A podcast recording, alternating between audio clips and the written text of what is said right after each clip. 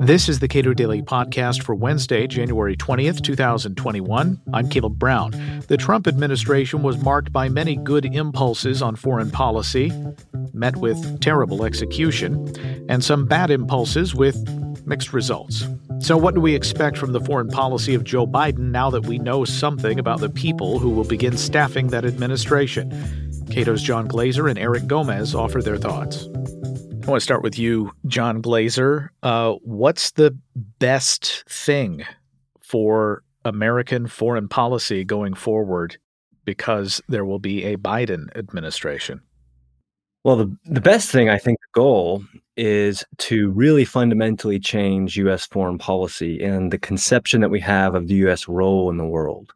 You know, we are currently treaty bound to protect some 60 nations, and we have tacit agreements to come to defense of other non treaty partners and allies. We have a global military presence, and we consider virtually every international problem to be a vital U.S. interest. Um, and so that kind of approach, I think, has gotten us into a lot of trouble.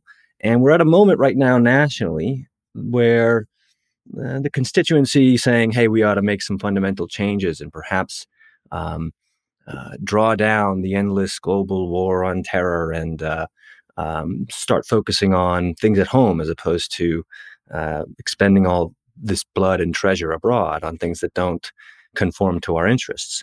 Um, I'm glad that that those voices are a part of the debate.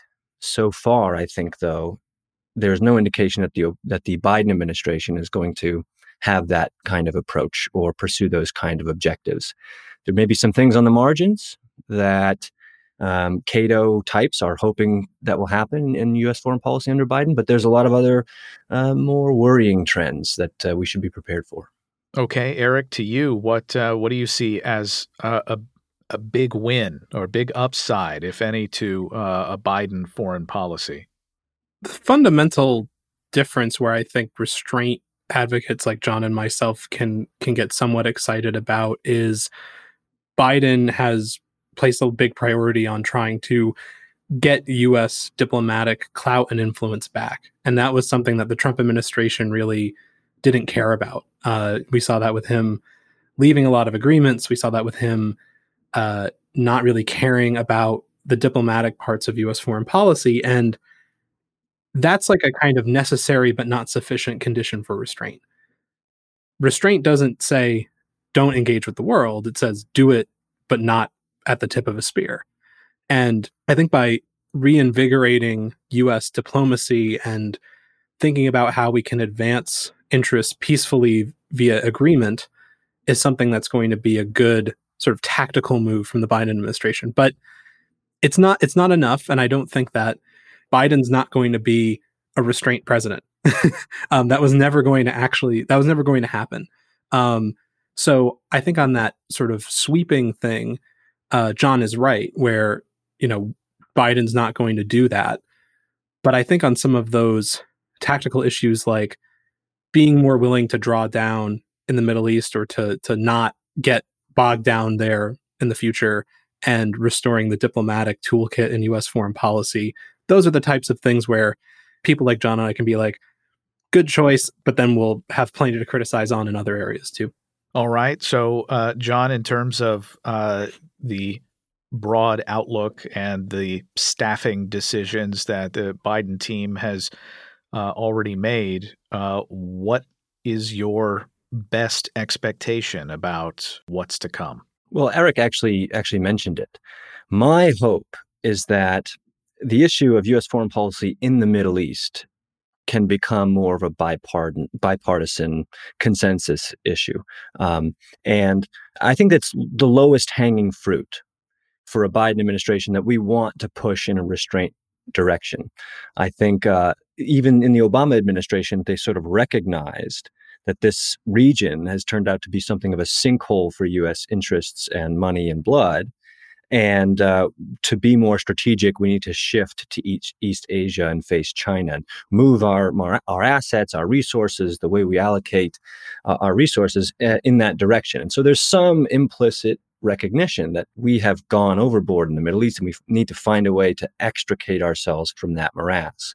Specifically, the Biden administration has indicated that it very well might halt U.S. support to Saudi Arabia in the Yemen uh, war.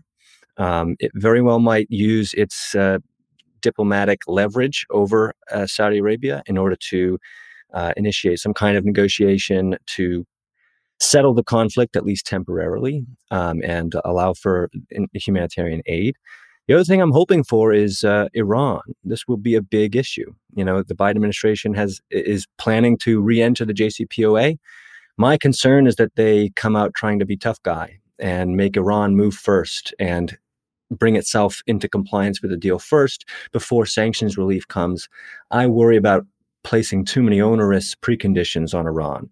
We are the one that backed out of a deal and imposed sanctions in violation of our promises. We should bring ourselves back into conformity first and then hope that the Iranians uh, can as well. So these kinds of things I'm hoping. In general, we should be less militarily involved in the Middle East and on some specific issues like diplomacy with Iran and you know the Yemen war, I'm moderately hopeful that the Biden team will sort of push in the right direction.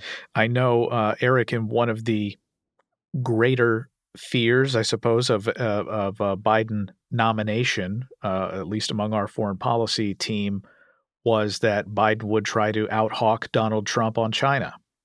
So, what what do you expect from a Biden administration on China, and what do you hope for? On the China issue, this is one of those areas where I think I'm a little less hopeful. There's definitely a bipart one of the few things that Democrats and Republicans agree on in Washington is that a need to get more competitive or tougher with China. And the differences primarily come down to tactics and goals. So I think that's one area where both through the personnel decisions and with how he's been posturing himself, Biden is bought into the China competition rhetoric. Where I think the limitations on that could come in is we have really big domestic problems we need to take care of, um, like the Capitol being attacked by a mob, and we still have COVID to worry about. And so, my hope is that even if there is this competition dominant narrative in Washington, that number one, Biden will be constrained in what he can do because of other structural limiting factors. And number two, that some aspects of cooperative diplomacy with China can come back. And I think that as the relationship gets worse broadly, the big ones are going to be on uh, arms control and nuclear risk reduction, um, and just having some kind of system in place to avoid things spiraling out of control. One last point on this the personnel thing is that a, a lot on Biden's receptiveness toward restraint is going to depend on how much the progressive camp of the Democratic Party how much sway they have with the administration because that's sort of the major current political force in the United States pushing for restraint friendly things, not uniformly, uh, but for the most part. And Biden has hired some people into the national security system that come from that world. Um, it's not a ton, uh, but it is a few.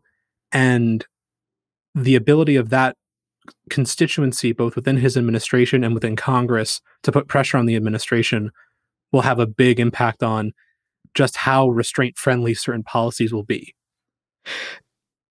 When Donald Trump was running for president, uh, one of his key talking points, well, it was two key talking points, at least with respect to foreign policy. One is uh, that the uh, at least the Iraq War was stupid and pointless and uh, a bad idea, and I always thought so. Of course, that's not true, but um, and the other is that the United States is is laughed at around the globe, that we are not respected.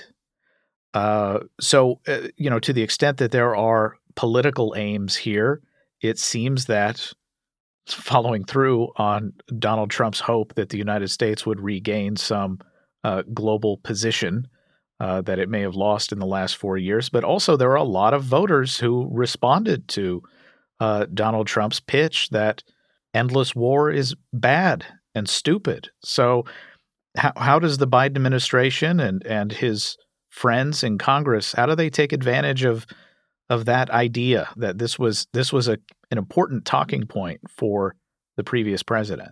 So there is that domestic political element that the Biden administration will have to deal with, and it might push them in a more dovish direction in some cases. I'm kind of interested in the parallel point in the context of the international uh, domain. I think the global community, such as it is, uh, these past four years has gotten uh, their confidence in American quote unquote leadership has been punctured slightly right? So we have pretty bad relations with Europe after these four years. And I think, you know, for a long time, administrations have tried to pressure NATO countries to spend more on their defense. And it was only when we got a kind of belligerent loudmouth talking about how he didn't want to continue to, uh, you know, support Europe in this way, like Trump, uh, that Europe started to say, you know, maybe we can't count on the United States in perpetuity to, to back us up. And I think all over the world, you kind of see that um, that uh, dent in the confidence that America has not only the wisdom and the ability, but the legitimacy to carry out its kind of global order programs. And so it's not just the domestic element that's going to sap the support for an adventurous foreign policy. The world is also going to start to respond and act in ways that maybe don't assume American primacy. There's also an uncomfortable pathology in Washington where too often that US leadership label gets ascribed to like willingness to engage in military force too. And I think that that aspect of the US place in the world should take a hit and has taken a hit. Um, but I hope that, you know, the Biden administration is, or Biden himself has talked a lot about restoring the US position that it once enjoyed. And I think that would be a mistake to go whole hog and do everything. Um, but certainly on the diplomatic front, there are some things where, given the US's economic, political, um, and cultural and social influence, that you know we we ought to be doing, um, especially in, in, arms control, which has suffered a lot under Trump. Um, and I think that that aspect of U.S. leadership or influence would be a welcome return. But some of the other militarized stuff, the um, willingness to use force and at the drop of a hat, I, I'm hoping that the administration can kind of avoid that aspect of the equation because it clearly just hasn't worked. Either it didn't work under Trump, it didn't work under Obama, under Bush. It's just bad foreign policy, and it should be stopped. Does uh, the Biden administration will they try to re-engage to the extent necessary with uh, NATO. I remember uh, in the Donald Trump years that uh, he didn't necessarily want to uh, withdraw uh, from NATO, but he wanted NATO members to pay the United States for its uh, protection. Um, now, I, I know that Ted Galen Carpenter has written extensively for the Cato Institute about the folly of the United States continuing to back NATO, but is there is there any sense that the Biden administration would be any different from Obama, Bush, Clinton, etc.? No, so actually this is one of those issues in foreign policy that for for a long time, really since Trump's inauguration, I've been concerned because some of the things Trump said, as we as we've kind of mentioned and talked about in previous podcasts, did align with the restraint position, even if it was only in rhetoric, and that had the potential to kind of sour the reputation of these really good ideas because they're associated with a guy like Trump. And I think part of part of what I was worried about, and part of what I think is might happen, especially with respect to Biden's policy towards Europe, is the Trump years were uh, so dismissed and so criticized that now we have to make an extra push to do an anti-Trump thing and be extra pro-NATO. Um, now, Trump, as we said, just brief reminder, Trump was rhetorically very against NATO, and then in policy very pro-NATO, welcoming two new members, expanding our security commitment on the continent, increasing the number of troops, doing major uh, military exercises with NATO, and so on. But I'm worried that the Biden administration is going to try to reinforce America's leadership in NATO and simultaneously look for uh, a kind of European coalition to stand up against Russia. And again, that is a kind of doubling down on an anti Trump position. Again, some of Trump's rhetoric was uh, obsequious towards Russian interest, and then the policies didn't actually manifest that way. But nevertheless, I think this does give a kind of push to the Biden team to return to the traditionalist American uh, uh, position post-war, which is, you know, we are the security guarantor of Europe, and we will stay here as long as possible. And so, that kind of thing I worry about, and uh, it's not just with Europe. The alliance relationship side of the equation in Asia might be a bit more of a mixed bag. Um, I think because Biden has said he wants to restore the status of the relationships with allies in Asia. But the thing is, allies in Asia, I don't think are as hawkish towards China that that Biden or his team wants them to be. Um, so if he actually listens to the allies more, what we may find is instead of a security focused approach to Asia, that other things that are a bit more cooperative and engagement focused and not as bellicose against the Chinese could happen. Um, just because I think Asian capitals are very wary of a US China relationship that is nothing but zero sum military competition that Trump was pushing. And on Korea, I think this also might apply where uh, Biden's desire to get on the same page with the South Koreans again, it still commit the United States uh, to defend South Korea and all that. But Moon Jae-in's administration is also much more willing to try different approaches to engaging with North Korea that I think could have more of a success if the US actually got behind them too. So it's a so like in Asia I think it's a little bit of a mixed bag in that regard where the, some of the negative aspects about, you know, the US being somewhat overly committed I would argue in Asia could exist under the Biden administration and be strengthened, but maybe some of those more tactical level changes in terms of how the US approaches North Korea and how the US, US approaches China could change for the better if the ally if Biden is serious about like listening to what allies have to say on these issues because I don't think they're as hawkish or militarily inclined as the United States is.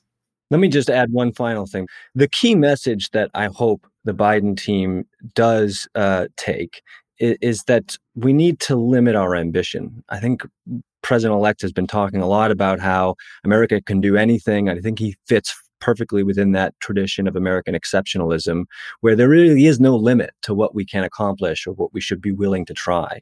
And in foreign policy, I really think it's time for the United States to recognize the limits of its power and to forfeit certain adventures that we need not go on because they're uh, uh, dangerous and uh, contrary to our interests.